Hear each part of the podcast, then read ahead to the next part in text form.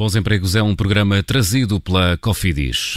Na Cofidis acreditamos que acima das relações profissionais estão as relações humanas, de partilha, de respeito, de confiança. Não é por acaso que a Cofidis é uma ótima empresa para trabalhar e em 2019 foi eleita mais uma vez Great Place to Work.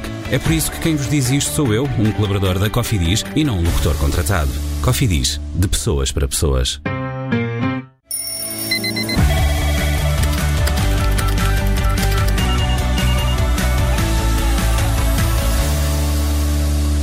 No Bons Empregos de hoje vamos falar sobre o futuro do mercado de trabalho. Como será o trabalho daqui a 10 anos?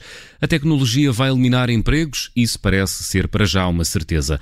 E que profissões novas irão surgir com a crescente transformação digital? Vamos trabalhar a partir de casa? Quem vai poder fazê-lo?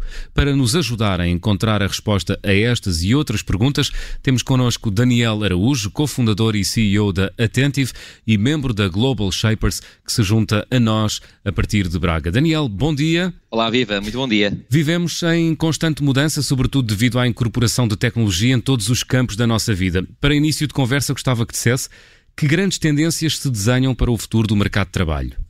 Penso que uh, está obviamente a acontecer uh, imensas mudanças agora ao mesmo tempo, que é fácil reduzi-las uh, a um ponto de vista tecnológico, se calhar é isso que é mais visível, mas eu diria que a nível de tendências, o aspecto organizacional, como as empresas funcionam, acaba por ser uma mudança ainda maior. Isso quer dizer Sim, o quê? Essas, essas mudanças organizacionais significa, por exemplo, que em vez de, uh, de pensarmos no, no, horário de trabalho como simplesmente um das, das 9 às 5 ou das 9 às 6, pensamos em trabalho por objetivos, porque isso vai desbloquear coisas como o trabalho remoto, ehm, como uh, trabalhos com muita mais autonomia, vai exigir competências completamente diferentes uh, e eu penso que vai permitir também que o trabalho do, dos humanos seja menos, pelo menos esse lado, seja menos automatizável. Portanto, as empresas que se calhar ficam num, num modelo organizacional mais antigo, mais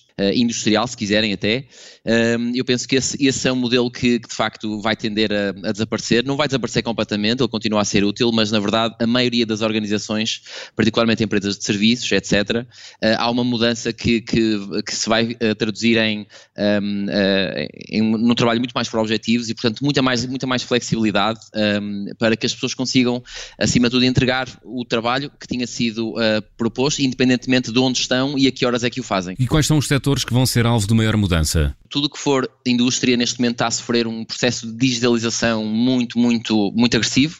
Portanto, esses são os primeiros onde vai existir várias funções que, uh, que são mais facilmente substituídas e que é preciso haver uma resposta social uh, ao, que, ao que vai acontecer essas, essas funções. E acho que a resposta uh, a algumas um, abordagens, diria, mas ainda não há uma resposta que seja completa ainda para, para, para, para isso. Portanto, eu diria que tudo que for mais automatizável, mais mecanizado, uh, é um trabalho que certamente se, uh, irá desaparecer nos próximos anos. Isso quer dizer que vão ser eliminados postos de trabalho?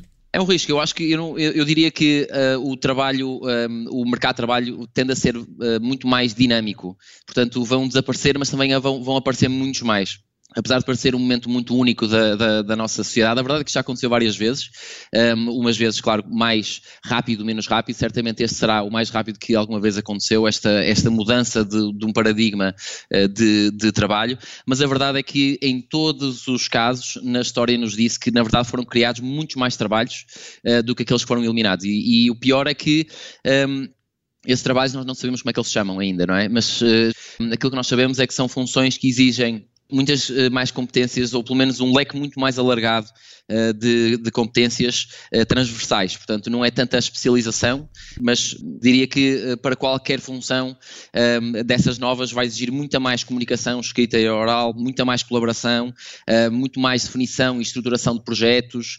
portanto, são tudo competências que vão ser muito mais úteis no futuro e que vão ser aplicadas em áreas novas, em indústrias novas, que algumas são fáceis de prever, não é? Se nós pensarmos nas alterações climáticas, ou até várias, a segurança também, não é? A segurança, a cibersegurança, portanto, são áreas que uh, nós ouvimos e lemos todos os dias sobre isso e são áreas que são uh, cruciais para nós encontrarmos novas soluções e, e isso uh, traduzir-se-á em, em, em novos trabalhos também. Que competências é que vão ser valorizadas no futuro? Eu diria que uh, competências que nos permitem comunicar melhor, definir uh, novas ideias, negociar todas estas competências novas são competências que para nós achamos que são implícitas, são, são dados adquiridos, mas na verdade elas são, um, vão passar de uma coisa passiva para algo muito mais proativo e que nós temos que trabalhar para, para ficarmos competitivos. Daniel, para desempenhar que funções no futuro? Tudo que for a eh, função de, de, trabalho de dados, há pouco estava a dar o exemplo das alterações climáticas, isso é um ótimo exemplo onde nós vemos que uh, funções de análise de dados, de uh, comunicação são absolutamente cruciais para nós conseguirmos dar uma resposta a uma situação tão, tão importante. Nesta fase é um trabalho ainda muito de gestão, muito de ideação, de gerar ideias e, e, e soluções para conseguirem ser aplicadas. Isso vai, mais uma vez, uh, refletir em muitas funções que nós ainda não sabemos bem como defini-las ou ainda não há uma lista de tarefas muito específica ainda, mas que mas que vão se tornar bem claras, eh, eu penso, nos próximos anos. O teletrabalho eh, é mesmo uma tendência de futuro? Quem é que vai trabalhar a partir de casa? Eu acho que sim, é, é eu acho que é inegável que uma grande percentagem do uh, nosso mercado de trabalho pode, pode, pode passar. Claro que eu não, eu não acho que será, isto é o meu ponto de vista, não será 100%, longe disso, não é? Um, ehm, vai continuar a haver uh, trabalho, mas uh, se nós pensarmos que um terço da, um, ehm, do, do, dos trabalhos, se forem feitos de forma remota, estamos a falar de, de, vários problemas que nós conseguimos resolver ao mesmo tempo, não é? Só o trânsito nas cidades, temos a questão do, do teletrabalho, que resolve imensos problemas e acima de tudo é a questão da flexibilidade, que eu diria que é mais importante do que dizer que a pessoa tem que trabalhar sempre de casa todos os dias, mas é mais do que isso. Eu acho que é mesmo uma questão de o posto, o lugar físico onde a pessoa está é que é, eh, não é relevante. Portanto, a pessoa pode estar noutro país. As empresas portuguesas estão eh, preparadas para esta hum, realidade ou não estão de todo preparadas e, uh, no caso de uh, necessitarem de se adaptar, o que é que têm que fazer? Eu diria que um, há, há, com as devidas exceções e honrosas uh, exceções, o maior problema que eu vejo em Portugal tem exatamente a ver com um, a questão cultural e organizacional. A questão tem mesmo a ver com a, com a, forma como as empresas se organizam, não é? E, portanto, que tem que ter, por exemplo, definição de objetivos e definição dos projetos de, muito detalhado e tudo um, documentado online para que se nós tivermos 10 pessoas que não estão no mesmo escritório consigam aceder à informação e consigam avançar no seu trabalho.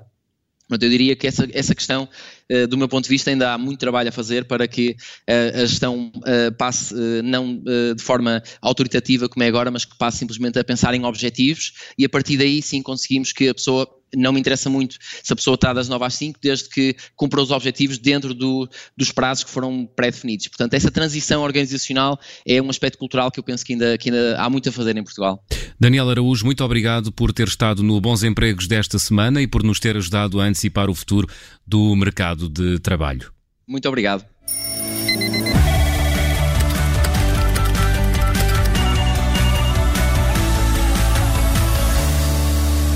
Na Cofidis acreditamos que acima das relações profissionais estão as relações humanas, de partilha, de respeito, de confiança. Não é por acaso que a Cofidis é uma ótima empresa para trabalhar e em 2019 foi eleita mais uma vez Great Place to Work.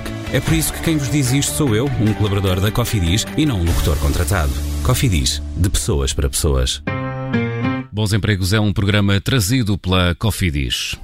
Obrigada por ter ouvido este podcast. Se gostou, pode subscrevê-lo, pode partilhá-lo e também pode ouvir a Rádio Observador online em 98.7 em Lisboa e em 98.4 no Porto.